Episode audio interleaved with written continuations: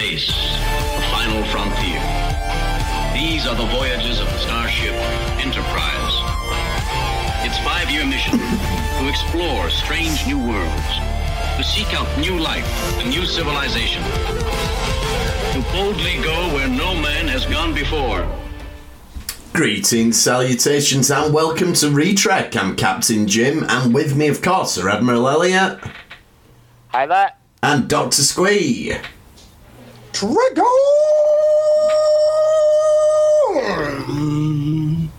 Wow. And that's the end of the show. I don't think we can. Yeah, I, d- I think that's it. I, I can't stop that. Nope, that's it. But we, we will give it a go. So we are here to talk about the second episode of season three of Picard, which is called Disengage, which all. If you want to go in big, I say we start with the Trek news. Okay, If let's I- start with the Trek news. Come on, come on! I want to get some energy into this tonight. Come on. Well, my energy levels were good. I was No, no, you were doing grand. Sorry, I didn't mean to dish you. I, didn't, Eh, I was building Elliot up, not less of it. Right, Elliot, we have exciting. It's actually Retrek news. It is Retrek news. It's not Trek news. It's Retrek news. Oh, for fuck's sake! Uh, I'll change the ticker. As a lot of our mates know, in two weeks we'll Two be weeks. arriving at we'll be arriving at the pre-party for Sci-Fi Weekender. Mm-hmm. And as you all know, we normally do our show on a Wednesday night, and we're not going to be able to because of travelling and all sorts and arriving at different times. So what we've decided to do is we're going to do an unofficial start to the weekender on the Thursday at 1.30 at the Reed Cutters. We are going to do a Retrek Live for that week's, for the previous week's episode of Picard. Yeah. And Yeah. so anybody who's at the weekender, come join in, give your opinions, join in with us on the show. Tell us what you think about Picard. And for anyone who's not familiar with the Sci-Fi Weekender, um, this show might have a little bit of a little bit less of our sort of trademark professionalism because 1.30 at the Sci-Fi Weekender, the sun is well over the yard arm, as they say. Um, so it's going to be a fun one. Yeah, and um, and like it was a very packed schedule for the Sci-Fi weekend so they can fit in, fit us in. So we're doing it anyway. We're going rogue. We're like We are. Star Trek Insurrection We are. right here. We'll, we'll be better than Star Trek Insurrection. Yeah, and also considering I'm hosting Southern Pans, I'll then be a good boy after that. Yeah, yeah, yeah. Yeah, we'll, we'll cut that bit where you, you inadvertently diss them. Yeah, we'll, we'll, we'll insurrect and then we will get very orderly. After Yeah, yeah, that. yeah. Well, insurrection first, then conformity. yeah, yeah. That's it. That's That's it. So from Sorry, insurrection to disengage, then. So all this week, I've been sat there and I've been going, "Oh, that's so clever what they've done. The the they've taken like the the Borg's catchphrase, but they've put dis before it." And then I'm like, "Wait a minute, the Borg don't say engage; they say assimilate." So what have I been thinking? So no. Catchphrase. sometimes says is engage. So Yeah, Picard says Picard- engage. So yeah, I was thinking it was to do with Borg. I don't know. I just had like a brain fart. Anyway, so yeah. with you, it, did- it did seem a little shoehorned in the episode when it's used. That it doesn't really like you would never use that phrasing. It's only because they wanted to get engaged in it and disengage. And to be honest with you, I think they might have nicked this from the um, start of the next conversation. They would end their episodes with disengage. Ah, do they now? Maybe maybe it's like a little tip of the hat to it, you know. Oh, and they um they feature one of my voice notes this week. Oh. Their like, tail bag they've got. the So beginning. you've been sucking up to other Star Trek podcasts. Um, yeah, yeah, like uh, fully functional data. I've been sucking up to them.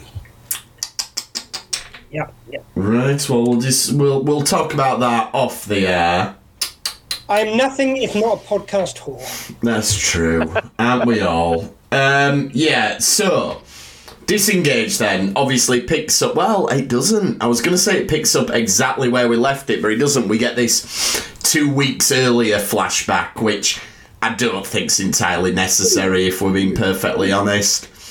And it, it's just to give us a bit of a flavour of Jack Crusher. And he, Yeah. he's smuggling, he's smuggling booze, he's smuggling guns, he's smuggling medicine. And The booze and the guns are more bribes, aren't they, to be able to smuggle the medicine to where it's needed? Mm. Maybe, but I think weren't he gonna sell the weapons to people as well? No, he used, no, he uh, bribed the Fenris Rangers with the weapons. I know he like, did. delivered The medical supplies.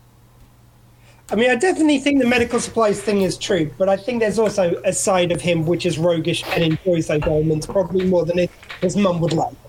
The way I put it, I don't think it's the like if it wasn't the medical supplies, he wouldn't just be smuggling for the sake of smuggling. But I think he kind of gets a kick out of it. I think we're meant to, yeah, believe he enjoys it. Yeah, you don't have that many guns and cases of Romulan ale just for. I mean, slightly to your point, Jim. Though, I mean, they do have a scene later where they basically go through the fact that he's a con man and explain Yeah. this perfectly fine. We didn't need this scene at the beginning, really. Like, Yeah, I, d- I But just it's a bit felt. Yeah, I, it's one of these things that I I do think flashbacks have a purpose and you know can often be really useful. Uh, but the, I I just I don't don't feel it's necessary in this particular instance. I'd have been happy to jump straight back in, but anyway, Yeah. you know, it's a I mean, it's a good minor. example. I think it was also Let's showing that exemplify something which I want to say up top because I really enjoyed this episode. So I wanted to get the kind of gripe out of the way at Mm-hmm. the beginning. And it was kind of that, that we spend the whole episode just on one thing in the nebula and like one basically like when some uh, episodes of Star Trek, this would be one scene. And that did feel like, you know, if you'd tighten up a few moments, you could have maybe had a, a, another scene at the beginning, another scene at the end, and just kind of flesh it out a bit it that, that was my only kind of slight complaint and, Yeah. and one like dialogue which we'll get to when we get there There is a little bit though where it's sort of setting something up like the you have the guy and he goes, "Oh, tell oh, what's the name? I've written it down. I missed, I missed the name that he said. It's the what is it? The villain, isn't it? Um, but I, I keep saying the name wrong, so I have written it down. Her name's uh, Vinnick. Vanek, yeah. Vanek. Well, Vanek. But it doesn't say. It doesn't. But the Fenris Ranger doesn't say. Tell Is that not what it says? No, Ah. but I know. But no I it says the like- scar-faced woman or the marked the damaged woman. No, woman it says the- tell so and so that I found him. Uh, yeah yeah yeah him. but she doesn't use his he does i sorry i thought you were saying he, he doesn't use a name he uses like this the scarred woman or there's a a, a Is that- term for her right. that he uses. Right. And we talked a lot last week, and I'm sure we'll touch on it this week. Jack Crusher's accent. And Yes. It, uh, in this opening bit, I feel like they're ladling it on a bit too because he goes, Mon ami. Mon ami, And it's yes. all right. like, oh, So he knows French words, does he? Oh god, yeah, that, that really made me cringe because it was like, oh, right, okay, it's, it's Godson, okay, we get it, it's fine. You don't have to lay loads of clues to something which is inevitable. Yeah. you, know, it's- you don't have to. Have like- especially stuff which makes no sense that he'd speak with a British accent and he's French. Like, and he, I mean, I think to an extent the fact that he is a con man kind of adds a bit more credence to this. Like maybe he's he's developed this as a persona, and you know he's chosen to take on this accent why? uh, because British. We sound, you know, if you sound English, you sound a bit, little bit way, a little bit were. I mean, I mean, I understand that obviously when I said that's Cockney, innit? He's British Yeah. and somehow French. I didn't mean as in the accent, by the way. For anyone who's li- yeah, I know that in the Star Trek world, in this time, like I think they've done done it with they've mentioned it with Picard that basically the, the, the French speak with an English accent. We, we've established Yes. that anyway. It was just the fact that he he had all these things from Picard for no re- like like an accent is biologically transferred. Well, it is, yeah, that that's a fact. Um, yeah, but and, and the odd French phrase. yeah, that all them things are passed down. I mean, Yeah. Like the phrasing, you can even get away with a little bit by saying that, um, oh yeah, Beverly used to use it. She picked it up from Jean Luc when they were uh, together. Great, that, that that kind of works. But the accent, there is no way you could justify Nah, that. in it's- yeah. I think it's a manufactured persona that he's put on, maybe because he knows who his absentee father is and he wants to create an artificial closeness to him by mimicking his accent. Possibly. I mean, even I, I like a bit of headcanon. That one hurt my brain. I'm going to write a book about it. It's going to be called Jack Crusher's Accent. Yeah. Right. So. Essence of my father, the Jack Crusher story. Yeah, exactly. And right, this lad who plays Jack Crusher, I'll tell you who he reminds me of. It reminds me of the bloke who's in Torchwood.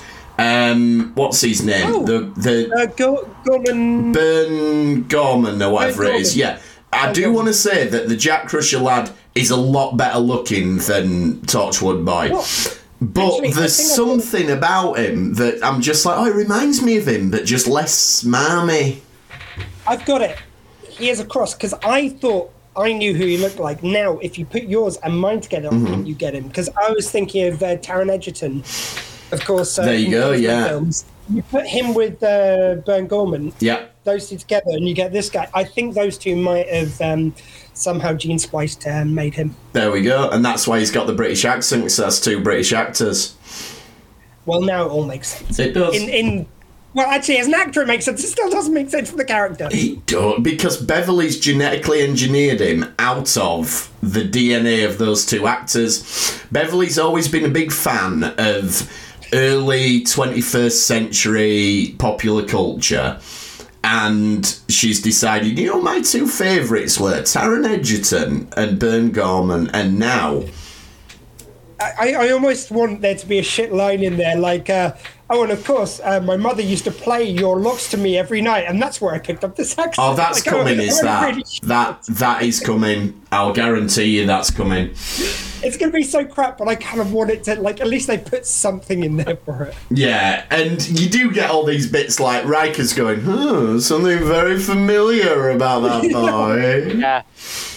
God, like they were laying on so thick, I was going. It's like I was almost hoping it wasn't just so it would be something to subvert my expectations. I But still don't think on this to 20 give you year old that it don't come across as 20 year old. I still think we may be looking at uh, when Beverly vanished for a season in season two is when it No, happened. I, I, I- I think the, the, the reasoning gets so clouded if you do it that way because then you've got to write why he had like you know so many series of her not being. Yeah, why we didn't see him and I, I think it's a lot cleaner if you do it after the show. I 'cause then you think it's- say twenty years we haven't seen you. yeah, I think it's going to be one of them where the timeline doesn't quite add up, but you've just got to roll with it. Like Egon in the new Ghostbusters film, it's like if you if you work all that out mathematically, you're like right. So when we saw Egon in Ghostbusters one and two, he was actually a deadbeat dad who just fucked off and left his kids to go study science and. But you know, but that's obviously not the intent. But that's the only way it works mathematically. But And, also, I think like uh, Alexander was maybe ten when he was in Deep Space Nine. If you follow the timeline, or Yes, Yeah. we know that Klingons age quickly, obviously. Um, yeah. So Captain Shaw now. Uh, he last week, obviously, we were just like this guy's an asshole. I really like what they do with him this week. I'm not saying he's my favourite guy ever, but they they've given him so much more humanity than he had last week. And It's like it starts right at the beginning where he's like, "So you want me to risk 500 people for two? And you're like, "That that's a fair point, Captain Shaw." I don't- Even everything he said in the first episode makes like you know there is a big, very big argument. Even though he comes across the arsehole to us because we like our Because- existing because characters. Picard and But if you Riker are- about- yeah. There are buddies, but if you think Yeah. about everything he does, it's all to protect his crew. That's actually very noble. Yeah. Like you know, that is a perfectly valid viewpoint, Mm. and they just swapping the edges and making him a more complicated character was so much Yeah. more fun this episode. Because I sort of already had plot in my head, as I was saying last week. You know, you get he'll have to then get deposed by Seven, who's then going to then lead the ship to victory. But like, it's so much more interesting if you make him. Yeah, and, and it's like that where he turns them down on the request to go to Nebula. And he's right. These Yeah. two guys have come up uh, to do a tour, un, an unannounced inspection, and then uh, without any any official orders, just going, uh, disobey the orders you've been given and do this instead. And he's right to say no. I mean, the only thing which Pic- makes no, Picard would do exactly the same if someone came on his ship and did that. Yeah, I mean, it's like I, I think also the other thing, the other part of it was that the only thing which didn't make sense in it was that uh, later on, um, Picard announces admiral orders on the bridge, and this guy who said no to him because he's an admiral before is suddenly like, yeah, sure, well, you're an ad. You know, it's like I yeah, think it's a little bit. his mellowing justifies it a little bit, but still, I think after you've been turned down as an admiral by an order, you wouldn't then announce on the bridge as if it's going to carry weight. It's Yeah, the chain of command gets a little bit. I think Yeah. uh, I think he where he was trying to make him disobey his orders and go to the nebula, and he went, "No, you can't do that." But he isn't saying you're not an admiral. And in this situation where Picard goes, "Admiral's orders," the innocent is command. no, no, no. Last week he said he was retired, so that's why he doesn't have the phone. Mm, yeah, he did. He Like, dissed him, didn't he? justify. And also, when they're on the bridge, his justification for why they've got to do it is it's because it's his son. Now, given everything that Shaw said in the first episode, what the fuck sense does that make? Like that he's going to then, oh well, it's for one person, but it's your son. Then in that case, whoa. Like, See, I we'll we'll talk about that more when we get there. But I actually liked that bit, and I thought that was. Oh, I enjoyed Yeah, it, but it just doesn't make any sense. It was, it was fun to watch. I, I think that worked for sure, but yeah, we'll um, we'll dig into that uh, when we get there. But yeah, so they end up they're trapped on the ship because the shuttle's been destroyed, um, and so obviously they can't get back to the Titan. So Captain Shaw's gonna have to do something, or Seven's gonna have to. So that's what they're setting up. Is that the only way they can be rescued now is the Titan. Meanwhile, Raffi's subplot then. Um, I, like I, I like bits of this. I don't like other bits of it. I, I'm not so keen on how disconnected it is from everything else. And Yeah, it's my biggest gripe uh, is the Raffi subplot slows down the episodes, and and particularly, she's and and I'm so I I've been I've been thinking and I'm thinking, should we do the reveal of who else she meets in a little subplot now, or shall we leave that for the next time? we can leave it when we get. I mean, well, Okay. when well, I suppose it I'm, doesn't so, matter, I'm, does it? so, I'm sort of like the sooner they join up with Yeah. Picard, the better. Well, also you've kind of got her as a satellite on her own. She is the one that fe- like even Seven of Nine is a legacy character from Star Trek. Mm-hmm. She is the only non-legacy character, and I'm sorry, but she is one of the most melodramatic. Like I, I don't. I've never really taken her character as much as most of the other crew. So Yeah. you've got the probably the least interesting of the new characters. I'm sorry, but you've got her, and then you put her on her own without anyone with Mm. her. So that, like you were saying Elliot, it's like it feels like all the actions on the tone where our legacy crew is. Like you've got three members Yeah. of the original crew, and Yeah. only at the end of the second episode do you get anyone joining Raffi's story who we know. And- Whereas you could have put in a couple more people earlier to join out, then that would have been more exciting. You know, Yeah, More- and- more in particularly the first time through this episode, because I was so invested in the main plot. Every time it cut to Raffi, I was like, oh. Yeah. Yeah. And and rewatching it, them scenes are not that long, but the first time watching it, I'm like, oh come on. And, And also, like they've made her so one note with the struggles with addiction. Now, and, and I love the fact they they, they uh, tackle struggles with addiction. They do in an adult way. That's Mm-hmm. fine. And I'm not saying that once someone's cured in one day they don't have relapses. But as a character beat, I'm sorry, but we've seen it. In We've the last seen it. Series constantly. You, that's that's all you're giving her, and it's just not that interesting when you've already covered that. What I do find a bit more interesting is the fact that we know from season one that Raffi had this big conspiracy theory, which actually turned out to be 100% accurate. Um, and I like the fact that when she meets her ex partner, there's this thing of, oh, you're slipping down that rabbit hole again. It's like, no, she was fucking right the first time, so don't be having a go at her. Yeah, I mean that's the the storyline I more would have followed with her. I would Yeah, have beefed that up, maybe including think- her children in it a bit, like a grandson. I don't know, but you've got to see from his point of view. At, at the time, she was on a conspiracy theory. Mm-hmm. I know it was proved to be right, but at the time she was the only one sort of shouting all this, and she did spiral down into drug addiction. Mm-hmm. She it. did, yeah. So the. So he he's got that from being her ex-husband, being with her in a relationship while that Yeah. happened. Yeah. Uh, So, so he's he's looking at it from that. Well, here we go again. I know exactly where this leads. yeah, that I It think. doesn't you, it doesn't matter if you're right or wrong in the end. Yeah. At the at this point in the conspiracy theory, I know exactly what happens to you. But you know what? I would have been more invested in that storyline if the first thing you'd seen was maybe her having lunch with him and talking about the kid, and maybe the idea of him seeing her seeing her grandkid.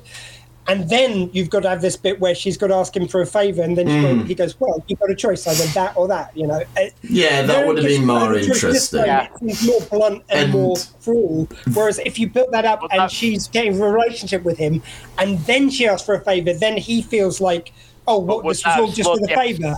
But would that have slowed the episode down even more? No, no, no. I don't think so because if you put it right at the beginning of the first episode, is what I Yeah. mean. Yeah. Then Right. that means we're investing in the story before we get into the main plot, so that then when you're coming back to it, we've got a thread to follow. Whereas really, it's just her bumbling through, following clues, finding clues. She's basically a mechanic for the rest of the episode, as opposed to Yeah, her own and story. Really, it's very much that like you're watching it going, okay, can you connect with the main plot now? Because yeah. And Well, if you're gonna I have think- someone on their own, put it as a legacy character, someone who we already care about a bit more. Have her as Like, part of the Titan. I'm event. quite sure what she's investigating is all of the tie I'm sure it is.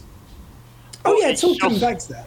It's it's just at the moment it feels very disconnected. Yeah, the nuts and bolts of it are not that interesting until we get to the end of it this episode. But while we're talking about her her ex husband, there's a bit where he says, "Oh yeah, I spoke to our son. He said you ambushed him at the medical center." That was in season one. That was like three years ago. But the way he says it is as if this has just happened. You know, it's Yeah, he hasn't seen his son either for three years. yeah, What really weird. It's it's like oh yeah, he said you ambushed him at the what? Like, that was fucking ages ago.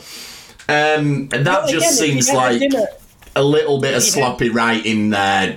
Like they've forgotten how much past that we are now.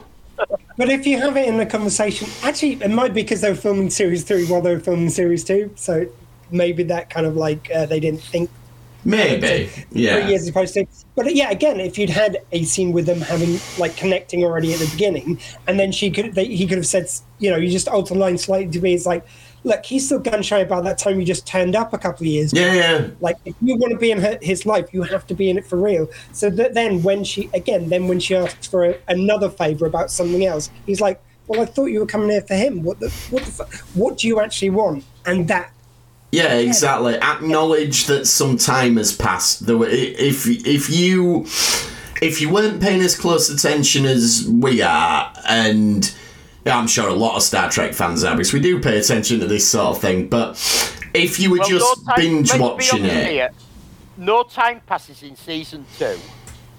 no. But season two's said to be two years after season one, and this Yeah. is clearly some time after that. So Okay, fair, fair enough. Yeah. because I mean, it's like I, it, it's really frustrating because I think you could have a really interesting character in her. They just haven't pulled it out. No. like eh, eh, eh, the most interesting part about her was her being a mechanic for Seven of Nine, which isn't doing that character any service. So then, when by the time you bring her back in series season three. And again, it's it's like the, the reason why everyone's excited about season three is the next generation crew. So it's just mean to put her on her own Did as I, an did I undeveloped tell you about the premiere that the date. What about it? Um, when the because you know they showed the first two episodes as, as a premiere and they invited Yeah. each people from Star Trek press and all that podcasts. During the uh, uh, lines with Gabe while we were watching the premiere, the volume cut out, and she stood up in the middle of the theatre and went. It's okay. I'll tell you what I said. that's good. Nice. Like it. So back on the Titan, then it, there's some great stuff. Like I like that Seven's sort of trying to play on Shaw's sense of pride. Like, do you want to be the captain who rescued two legends, or do you want to be the captain who let them die? And this was the interesting thing because I felt it was her learning to work the system. Like when you're not in command yourself, how do you steer things Yeah. a little bit? Yeah. And it, it does work for her arc of what they said in the first episode. It's like, how do I do Yeah, what I need how to do I Starfleet play this guy? Well, because you've got to work with him. You've got to Yeah. talk to him. Like he's, he's actually. Again, he comes across gruff, but he has got some really fucking good points. And- you know, the bit about her making her use her human name because it's too Borgy otherwise is Yeah. a dick move. but he's not really Well, a complete. there's another clue about this in this episode.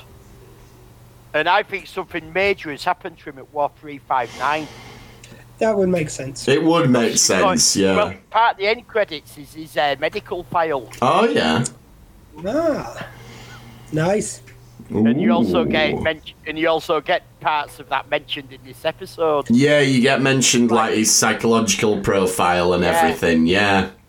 And gr- his grudges seem to mainly be with Seven and with uh, Picard, even though he's Yeah, taken a because- bit out on. Riker. You feel like it's just adding insult Yeah. there because he's annoyed him. And I think that do- Seven does get through to me because he must think like, yeah, okay, I'll get back home, and they'll go, yep, technically you followed all the orders. You shouldn't have risked five hundred for two.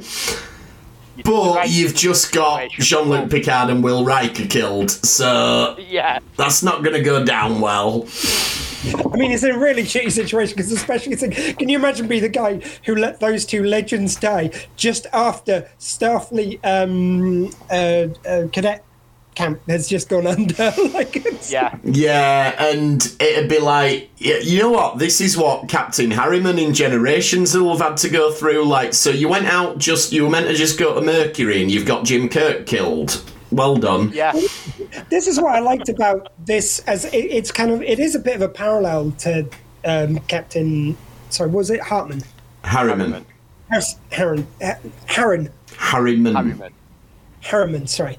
It is a kind of like parallel to uh, Captain Harriman, but whereas he was kind of a bit feckless and a bit kind Yeah. of like bumbling, this guy is really kind of on it, just very kind of strict and very. Yeah. He won't get away from the path. So it's kind of it, it's similar. It, it gives you that parallel feeling without copying the plot line. Which Yeah, and he does get to do a really cool bit where the ship bursts out of warp and disrupts the tractor beam and everything. That looks awesome. That's a really good hero moment, is that? because that was my concern going into this like the first episode the only thing i was worried about after the first episode was how much it felt like they could be just copying plot lines from the past which jack crusher still feels a little bit like but at least they spiced up his character a bit um, so i'm glad when they're foiling my expectations in that way i don't want it to just be a copy of trek past No, and I think you know we, there are elements, aren't there? But so I was thinking about this with the there are so many stories where you get the older hero discovers that he's got a child he didn't. Obviously, we've got Kirk. They did it in Indiana Jones, even though we don't talk about that one. Um, you know, and they're doing it here, and it. I wonder if it's because, from a story writing point of view, you don't want them to have a child when you're telling all these action adventure stories with them because that that inhibits the story you can tell. But when the actors and the characters are older, you think, oh, a dynamic with a son would be interesting. So we've got to kind of retroactively insert one into the story. So we want that dynamic, but we've not done the homework for it. So we need to have this hitherto unknown child come into it. Yeah. I mean, this is the thing. You get your cake and eat it too. So you get the person to be a roguish like character who just uh, just cares about themselves, so they don't have to worry about any family when they're going into these uh, daring do adventures. But then you want them to be thinking about legacy at the end and like maybe how they haven't prepped one. Ah, and here is an illegitimate child they've never met. It, it's stuff. I just think that it would have been nice if they'd done something interesting, like make it a daughter, maybe. Maybe yeah. do some different than. Sorry, and I won't harp on endlessly about Indiana Jones and the Kingdom of the Crystal Skull, but just one oh. point on it is just sloppy script writing. Like they have the bit earlier on where Indy's looking at the pictures of Marcus and of his dad, and he goes like, "Oh, I feel like I've reached that point in life where the universe stops giving and starts taking away." And then by the end of the film, he's got a wife and a daughter, but at no point do they call back to that moment and have him say you know, I I got it wrong. The universe has given to me, and it's like you've set that up, but you've not paid it off, and it's like you spent twenty years writing this script. That's just so basic. Whereas in Star Trek Two, they do do that because you start with Kirk saying, "I feel old," and then he discovers he's got a son, and he goes through the whole adventure, and then at the end, she says, "How do you feel?" and he says, "I feel young," and that's what Indiana Jones's arc in that film should have been, but they ruined it. Yeah, they, they, they even have like um, Sean Connery having died in a line that's like, uh, yeah, now that uh, um, Denholm Elliott and my dad's dead, huh. you know, it's like that's that's all. It's like, yeah, like shit. you could have had a nice cameo there, if anything. He better be fucking dead. You've not got enough money to get me to play him again, you bastards. And by the way, I'll have two million just to use that picture. anyway, uh, that that's the last I'll say about that. I'm sure it was uh, tangentially relevant. Um, yeah, so where are we up to? Yes, the Titan makes the save then. And there's a good bit where they come onto the bridge, and this is where I started to like Shaw, where he just goes, Oh, you boys are in so much trouble when they come onto the bridge. And you're like, Oh, yeah, I quite like him there. Yeah. He's got a sense of humour at least. Yeah, and it's like it's also when he's like basically rubbing their nose, it goes like, right, let's see what trouble you guys have got me into here. Yeah. It's like he just keeps on throwing it back at them, which is delightful. And the the trouble is Amanda Plummer in this role of Vadic that we we don't really know who she is yet, but what a performance she gives. Oh, jeez.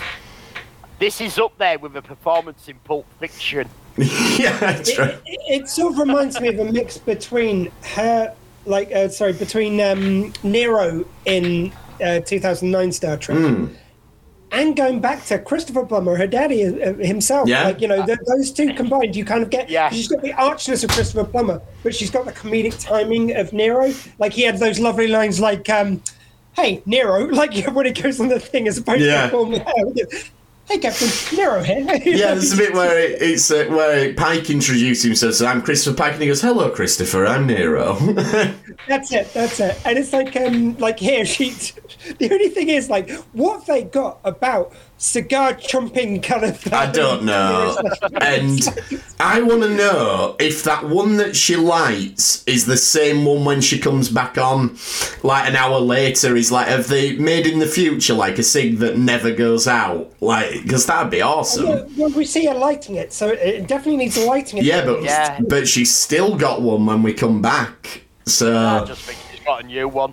probably, yeah, realistically. But and I love the way she says Picard, like she goes Jean Luc Picard.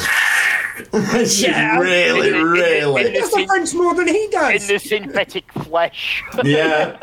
So yeah, Which, by the way, like, don't, like don't she remind me of gives clues Six One. here Don't that she remind me. knows about knows them. Like she's there. Oh, Liam Shaw. It's so nice that you could uh, still function with your psychological problems. yeah, she seems to know everything about everybody, which is Okay. Yeah. Although you you only have a Captain Shaw there, like which like okay, sorry for anyone who doesn't know, Doctor Squee. It's my birth name. The actual name's Ian Shaw. And when like they said Liam Shaw, I go, that was so close. All you had to do was make it Ian Shaw. Like that was just oh come on, you could have given me that one. could have done it. It sounds like it. I think Nearly there. and Liam- and I honestly think Ian and Liam are from the same origin, if I'm remembering. I mean, they're practically the same. Yeah. Yeah, I think like um, Except for a Liam few might be the Irish version and Ian was the Scottish version, which I've obviously cross-pollinated over the years. But if I'm remembering correctly, I No, think they're they not from having the it. same. I Yeah, think no, you're trying to say that the you're Captain Shaw. We're not having You're not it. having it. Uh, I'll justify that another time, but I think they both come from the name Ewan, which I think was the root word. Anyway. Now your well- cousin Liam, he can have it. Yeah, your Yeah. cousin Liam can be Liam Shaw, no problem. Um, but yeah, the, we don't know anything about her really yet, but we do know that she it's heavily armed, that they've been patrolling, and the Fenris Rangers are aware of them.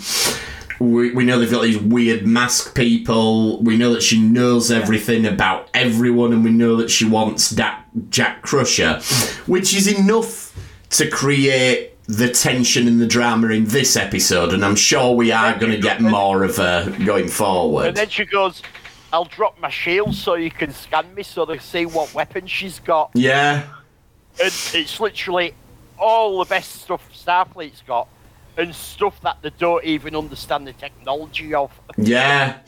And we see that in action when she just yeets the ship at them, which is pretty Yeah, cool. yeah.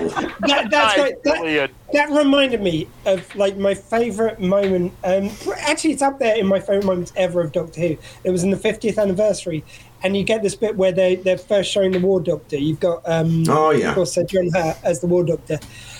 And they show him like j- this kind of sets the table for his whole character. Is he takes the um, the TARDIS, flies it kind of in the spinning motion, and it beheads a Dalek, and it's like it- I mean, he's still doing the bit like fighting the bad guy, but the Doctor would never do that, and it's such a great way of showing what he's It's capable different. of. Yeah. and this is what you're doing here. You've never seen a starship thrown at another starship before. Yeah. and it really sets the table for. I just should, like how uh, yeah. I just like how Captain Shaw goes. What just happened? Did he get on the forge? She threw a ship at us. yeah, I And mean, it's it- that that thing as well. Like they've got shields, they've got ablative armor, they've got all of this, but it is just blunt force trauma that's going to cut through it. You know? Yeah, I mean, uh, the only thing I do want, I like, I like you guys. I love Amanda Plummer in this. I think she's brilliant. I, I do want to know her stakes, though. I want to know why this is important to her. I do. Why does this matter? Why is she trying to kill? Oh, we're yeah, it's great to have a gonna nice find out, like- Like I'm, I'm going to say at the moment she's possibly one of my new favourite Trek Hmm. villains. You see, I, I, I, I remember when you said that in the group early in this week, and I was like, I, I'm with you. Once I know why, like I've got to know why Yeah, for her to be a that's really why. great That's why I added the possibly. Yeah, yeah. It's just um, that Like I love can't- this performance she does. I just think it's brilliant. It's so evil and over the top. It is. It's excellent. See, this might be, I don't know, maybe it's just the way my mind works, but it's like, for me, like she, she, the performance is wonderful. As I say, I'm not taking anything away from her. But until I know why she's doing it, mm-hmm. she's just a mechanic for the adventure as opposed to her own agency. I and I do- need that to get invested. I do think we get a tiny little hint of motivation later on where um, she says, I will honour my terms, and she almost puts just a little bit more emphasis on my. And to me, that implies the Federation has not kept their end of the bargain with her or her people or something like that. Yeah, something's happened. Yeah. And it's just see, this shows this is what happens when you get great actors because it's just a tiny, tiny little bit of emphasis. And I only picked up on it the second time through, and I was like, hmm, okay, that's something to keep an eye on. And there is that delicious scene where she explains the meaning of the uh, name of the ship. It's like, uh, I, I forget the name of the bird, but it's like, it's an earth The. Shrike. and Yeah. it just it, and it just takes a little bit at a time just like i'm going to do i'm going to take a little bit of everything that makes you you until i destroy you and it's just that's that's a Yeah. wonderful villain speech They're all on it with these over the top exploit. Like when Picard turns up to talk to Jack and he goes, Well, I've always been fond of. her." And Jack sort of calls him out on it 'cause he's like, Oh, that's an interesting opening to an interrogation. And I, I think it's somewhere around here i think it's a good like close enough place for me to bring it up there is one of my favorite shit bits of dialogue in this episode. It's delivered by Riker, and I don't know if you guys uh, picked up on this, but it's this one line he delivers, and it makes no fucking sense whatsoever. He goes, um, uh, "If there's one place in the universe I don't want to be, it's on the back foot." Like the back foot is a location. It's like saying, if there's one place in the universe I don't want to be, it's toast. It's like it makes no sense. There is no sense to that. The back foot isn't location. It's it's it's a position to be in. Yeah, but that, that was what he was doing. He was kind of mixing his Oh, metaphors. It's awful. It just makes no sense. It's like it sounds like a really cool tough guy line, but it just like again, it seems like one of those things where they're going, "Oh no, no, we want to have a tough line in there. I'll just put like um back foot for now. We'll, we'll replace it with Yeah, later." they should have like an aside later where Picard goes, "That wasn't your best work, Will." it's kind of like you because I, I watched The Apprentice and every single week Alan Sugar says these things. Sorry, Lord Sugar says these things, and it's meant to be these like scathing put downs that he does, and he has his little sycophantic helpers who are there going, "Ha ha ha, Lord Sugar, brilliant," but.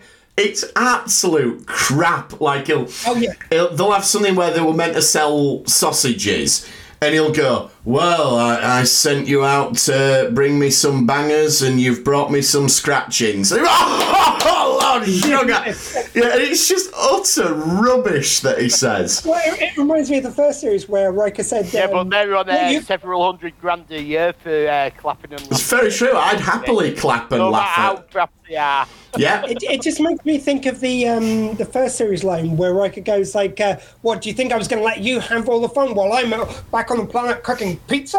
No one made you cook the pizza. No one was forcing you to do. it. You chose to retire." yeah. I'd have made you cook the pizza. You only one between like seven people, dickhead. One Anyway, pizza, pizza between seven people, and it took him all fucking day. it did. It takes ten minutes to cook a fucking pizza tops. Absolutely does. I'll tell you what, Cavani's down the road from me. I bet you, if I put an order in, it'd be here before I'd finish this podcast. I'm not going to do it because I don't want a cold pizza when I go downstairs. That's how good they are. Yeah. Cavani's, if you Oh, want to sponsor us. Um, anyway, Captain Shaw Yeah. has a really good line though. Brought to you by water. I Yeah. haven't got anything to. Where he says, So we're essentially cornered in space, which has no corners. I mean, even that's a bit better than. than I think that's a great line. I think that's really I thought that was a great deadpan. line, because it says it recorded in space, and then he realizes, yeah, it's got no corners. no, no, I should say. in Because he that- realizes what he said, which I think is quite clever. Yeah, No, no, I think yeah, I think you're both right. I, I think that's a really good one. I like it. It's comedic. It makes sense, which is a good start. It's like that. That's what the Riker line should have been. Like it should have been something as good as that. yeah. It's or just something better than what he did say. But yeah, um, the, I mean, there is some. Again, we get Riker. Why are you dancing around it, Jean Luc? It's like we all get it, and I think Riker, as Picard's mate at this point, should go. Okay, clearly he knows, but he don't want to talk about it. I'm going to shut up about it and let him deal with it in his own time, sort of thing. But No, but that's not Riker's character. Riker Mm. does things like that. Riker is quite annoying to his mates. yeah, that's fair. Yeah, I mean it's a bull buster, but it's like I mean even the, the first episode I thought was just a bit mean to to br- basically take the piss out of LaForge Jr. on the bridge of the ship. Like that, Like I say, I just saw that as you as an uncle. Uh, Oh, I do. I know. I get the piss out that, but I'm just. I, I think he, how it was done. the level to which he does it, I think he's he's not mean though. you know, it's like right in front of everyone. That's, that's Maybe when. Deanna turns up, like this is going to be why there was that hint that there's been problem. Maybe Deanna's going to be like, yeah, well, you know how Will used to be quite outspoken, and you know he was he was all right with a put down. Well, he's just took it too far. Like he won't shut the fuck up. He keeps saying stuff that he shouldn't be saying to people. He talks bollocks about not wanting being on the lower end. You know, I've ju- I've had enough. Anyway, um, and we get There's like. one thing you don't want on a pizza. It's a shuttle bay. He said that the other night. What the fuck does that mean? Yeah, I'll tell you what I do want on a pizza, Riker. Well, I want two pizzas. That's what I'm getting at, Riker. Now, hurry up. I want a Um, pizza each. yeah, pizza each, exactly. When you exactly. take an all day, when you take an all day over it, I want a pizza each. Or I want it to be like bloody size of an house if he's going to be. Yeah, Anyway, um, check out our um, episode on the Nepenthe to hear more of our thoughts on Riker's pizzas. Um, on, quite a lot of his cooking. We've had quite a lot. we have that silly one with scrambled egg, but we won't get onto that. It wasn't scrambled Yeah, egg. I know it a was. Riker's Well, no, it was scrambled egg, but he said it was omelette. It was not omelette. Um, then Raffi, then so she goes see this Ferengi who's got very small lobes, which uh, I just like that. That's a little detail for the fans because we look at it and go, "Oh, the Ferengi won't be happy with him because he's got small not lobes." He's not got the lobes. But it was really nice to have a kind of rugged Ferengi. Like it Yeah. goes back to uh, the kind of promise of the original Ferengis, which were the Marauder kind of style, which I always wish they'd bring back, especially when they're the Marauder Mo action figure in quad. Yeah, you did. In, in that episode, I was thinking, like, why don't they bring them back? Because, like, great, we've got the comedic branch of them, but their military can be a bit more like you know they use um, war to, to make profit. Yeah, this They're is a- you know. This is a Ferengi who's not acclimatized to the Federation. This is a Ferengi who's having to live on the outskirts and still do dodgy stuff. Whereas you get your ones like Quark who are like, no, I can work within this system and make a profit. With this one, if you look at I want to he's- go to him having the of having the little lobes, because he does say to Raffi that he's had the like the wool pulled over his eyes. He's been Hmm. he's been conned a few quite quite a few times. That's because he's got little lobes. He's It not a is. businessman. Also, like he's got stubble. This guy. Now, does that mean we could get a Ferengi with a beard? Because we haven't had that. We've never had them stubble before, which I'd like as the kind of like it suited his character. They kind of create that kind of nice little gangster look Yeah. to him. No, it's a Ferengi with a beard is no Ferengi at all. Rule of acquisition 231. Yeah. There you go. Now, this with Raffi here, this is. It's just a trope that I really don't like because, again, it makes no sense. Like, you get this thing where Raffi's going there and he goes, Oh, I smell Starfleet about you. Prove to me that you're not Starfleet by doing drugs. And it's like, that doesn't prove she's not Starfleet.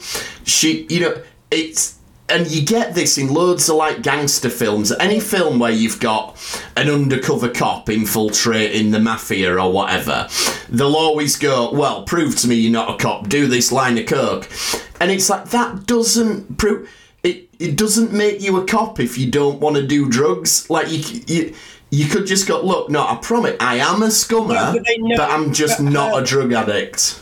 No, but her whole cover was that she was a drug addict. So here. Ah, okay, okay, okay. Yeah, that does Also, make I'll throw- sense. I'll, I'll also throw into this because I mean, let's face it though, because it doesn't prove anything. Because a, he doesn't believe her after she takes the drugs. B, she has a huge pause before she takes drugs, which is like, just don't do them then. If you're gonna have a pause that long, you're making it so obvious that you're uh, Starfleet. Um, and three, what was my third point on that? Because it was just, it was a really, and also, yeah. So all that proves is that she's Starfleet and she doesn't want to get killed the second that she doesn't take the drugs. Because Well, if she doesn't doesn't take just it, say that she's Starfleet. He says that she's Section Thirty-One. well, that's the thing. And yeah, that's the other thing. Section thirty-one always seems so nebulous. Like in some um, shows or some episodes, it seemed like no one's ever heard. Like when they're first introduced in, In DS9, yeah. ever heard of them. They're so secret, which is around this timeline. And now suddenly, like every Ferengi on uh, any planet. I think that's because Sisko blew the whistle on it. Yeah. I don't know, but like they're, they're such a secret organization. They managed to keep in the shadows from Enterprise through to uh, um, DS9 times, according to the backfilled Enterprise of it all. But then suddenly, one like or yeah, one crew manages to complete explosion. I know. I think I think that scans. I think Sisko will have. Yeah.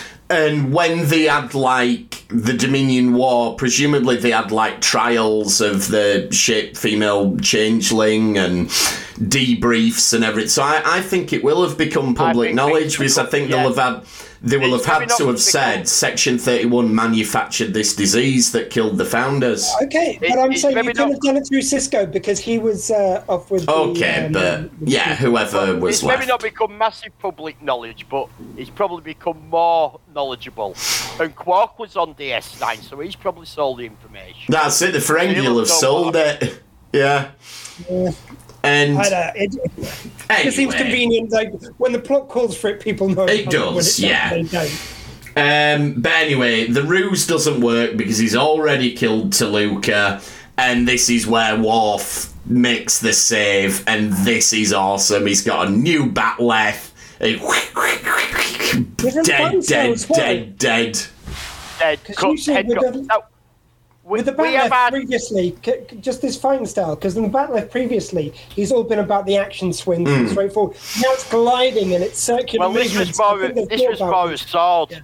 Yeah, he's using Yeah, it. but they, but I think they've thought about which um, fighting style they've used here. Yeah. because it really does. I think this is setting up very nicely so that it tracks that he isn't using an aggressive fighting style. It's more a uh, a functional fighting style. Yeah, and I I think part of it as well is like they, when they brought the mek'leth in for Worf, that was at Michael Dorn's request because the bat'leth prop was very cumbersome. Whereas it looks like what they've done here is gone. You know what? The bat'leth looks cooler, but we'll make you a lighter, sleeker one that's easier to. And you're getting on a bit, Michael. So the stuntman's probably going to be doing most of it. I, I do want to point out, like, we have our chat that we have between the three of us, mm-hmm. and these two were chatting away after watching this episode, and they're going, "Oh, Worf's med- mellowed quite a lot, aren't they?" And they had to point out, "What are you talking about? He's going around chopping people's heads off." Yeah, but if you, again, if you look at the fine style, that's mellowed compared to like previously. he would have been right there with a bat'leth through the throat or something, you know. It's like Yes. next generation had allowed it. I'm going to say that's it. It was TV PG rated at the time. We wouldn't have seen it. Yeah, but- I mean, No. for for this is mellowed like hell. he, he, he, he killed them with grace as opposed to with just brute force. and But I'll, go What I do want to say, as soon as you see War, the messages you- uh, Raffi was getting from a handler makes sense because it all sounds Yeah. weird when you were hearing that sort of computer female voice. yeah, because But it was when you- all. But then when you play it back in your head in Worf voice, it just makes so much sense. Well, Do they, they not also seek blame. Do not seek ang- anger. You are a warrior. Yeah, well, exactly. which also tracks, but it, it, it tracks with Worf as I think we're going to find him as opposed to Worf as we know him. So because the lines like you know, do not seek blame, do not seek anger, that points towards his pacifism, which we've heard about already in the trailer. Well, so it's like, I, well, no. What all we, all we've seen is a line from Worf saying to Riker, "Well, I'm a pacifist now," Mm, and I think that's just a, I think that's a wind up based on this first introduction of Worf, where a pacifist. So the first thing you do is you stick a knife straight through someone's chest, ah, and then you chop three heads off. No, no, no. He said, I prefer the way of pacifism. So his first advice with Raffi was to not engage, not do this, that, and the other. And only when he had to to save a life did he actually True. then use uh, violence. I, th- I think he prefers it, but he's not going to exclusively go against it. And I think it's also building up to the same thing as they did in the 18 I think it was movie. just- I think it it's going to build up to the same thing. quite Elliot, let me finish. It's going to build up to the same thing as you saw in the 18 movie of the thing of like, uh, oh no, I don't, I prefer not to kill people anymore. And then so it's in the last scene you can have him killing people. It, it's, I, I hope not. I actually hope they do again, like, like they've done with a few other things. I hope they go a bit left field, like not what we're expecting quite. So. I'd love it if he stayed a pacifist, but he kills when he's got to. You think it's a bit like when you're on a diet, and if you if you break your diet a bit, you're like in for a penny, in for a pound. I'm having that pizza. Uh, it's a bit like that with Worf. It's like, well, if I've got to kill someone, I'm gonna massacre everyone in this room. I mean, maybe I was more thinking like Karate Kid, where he's got to use it for self-defense unless he's put in a position where he's got to uh, go Yeah, attack. I, I, I honestly just think it was winding Riker up with that little scene that was. Maybe. Yeah, see, I don't- I- That's I- where it's all coming from. I don't think so. I think the change in the fighting style, because if you watch that, that is definitely different for Worf as a way of fighting. I guess we'll find out. We'll find out. Yeah. Um, back over on the Titan then. So Jack is actually trying to hand himself in, though he does escape because Starfleet regulations say that you have to tell me the strength of the force field. All right.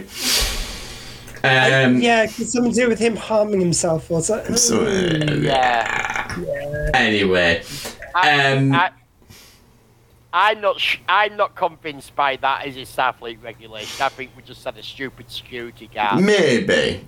I No. I, I, I- I think they're trying to justify it as like a safety measure, but we all know Yeah. all of Starfleet's uh, force fields are non-lethal, so it doesn't matter. exactly.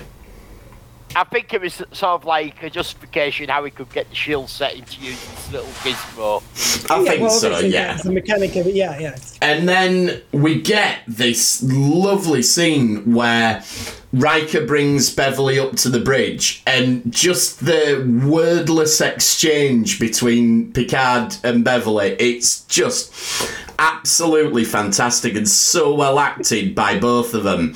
It's just that a whole conversation plays out there without a word said. It's great. My favourite moment is just before he uh, g- gets into badass Admiral Picard mode. He just drops his head like, "Oh fuck! Oh, the alimony for a start. Yeah. Oh, okay, right. Let's get this down." You know, and then he bursts. Years before that, there's like there's a lovely scene with when Jack does escape, and you have Seven runs out, and she goes, "I'm not sure if I've got rank or not at the moment, but we need to do this. You go there. You do this. You do that. She's just giving orders anyway. Yeah. She's doing her second in command job. Yeah. And then Yeah, I don't know if you noticed in the transporter room, it's the same guy again who was at the transporter controls, who uh, dropped the fat little ship into the glass in the bar. Oh, is it? card. Yeah, it's the Ah. same one who was uh, at the other side who looked uh, a bit dodgy when the when the board did Titan. Right. Ooh, ooh, what if he's So this like is this- making me think: Is he actually something to do? Yeah, maybe Jack isn't all that he seems. Well, no, I'm thinking this transporter guy maybe isn't what we think. That because I think when the clip when you've seen him previously, you're thinking you've sort of put him together, and then you see the Shrike and all that, and the other conspiracies, and you think, oh, he's part of that. I don't think he's part of that anymore. I think he's maybe. Uh, I've got a feeling, and this is a wild one, that he's actually uh, a watcher, and Wesley's sent to Oh. watch out for his brother. Oh, I was going to go with maybe Section 31. Like maybe he's the. Uh, like maybe that's how you bring Worf and Raffi into it because he's, he's their informant on the. Um, See, I was wondering Okay, if. well, I just put out my wild theory. No, I like I like that. And I was wondering though if he, if this transporter chief is a bad guy, as we were led to think in the first episode, and Jack's gone to him, maybe they're in a, in it together, and Jack's actually working with Vadic, which.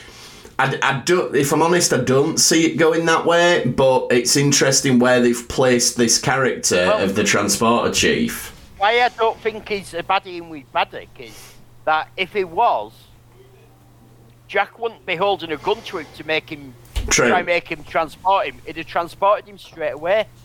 Very true, yeah. Ooh, this is interesting. Yeah, good spot, Elliot. Um, then the this is the bit where Picard says he's my son, and I do actually like this Yeah. from Shaw because I think what's going through Shaw's head, and he says, "Oh God damn it," and I think what he's doing is up until this point, he's thought we can get out of this. We can give him the kid. He can get away. But I think he's thought there is no way Picard's going to let his son die. He'll fight me. I might even have a mutiny on my hands if I try and do it. So I think he's just thought, right, well, fuck it. Uh, I, I, this is what we've got to do now. I Oh, think he's yeah. also had the staff. I, I'd like to think he's all, he's had the Starfleet thing in his head that he's thinking, I've got to give this guy over because Starfleet rules say because we're outside Federation space, what we've got to do. But that's not right. And Picard's saying he's my son. He's giving him the justification now to do Mm-hmm. the right thing. Well, I, I will. I will throw in this. Like the only thing, maybe again, we could have uh, done what you were saying, Jim. Maybe jettison that, like, the first scene, which is two days previous, which we don't really need. Then you make a little bit of time here, and you just have a little moment. You just have a moment where he goes like, uh, "I could point out that you're a tired admiral," and he goes, "Please," and then like, "Please, it's my son," and then he does the good guy turn. Like again, it's like I've said before. You just need like a little line sometimes to explain things away. Yeah, no, I get it. But for, for me, it, it completely worked. I, I For got. me, this worked. Yeah. Yeah, I, I, I don't. I mean, it works in the scene, but it doesn't work given that he's already said the fact that your animal doesn't mean shit, and then suddenly he's just going with it. I, I'm sorry, that doesn't. I don't think it's necessarily to do with the rank. I think it's more to do with the force of Picard's personality and the fact that he knows people are loyal to him. And I think I he's just thought, But you, you, you've, you've proved already though that he, this guy, sure, isn't given to cult of personality. Like he has different motivators. no, but So I think he knows everyone maybe- else's.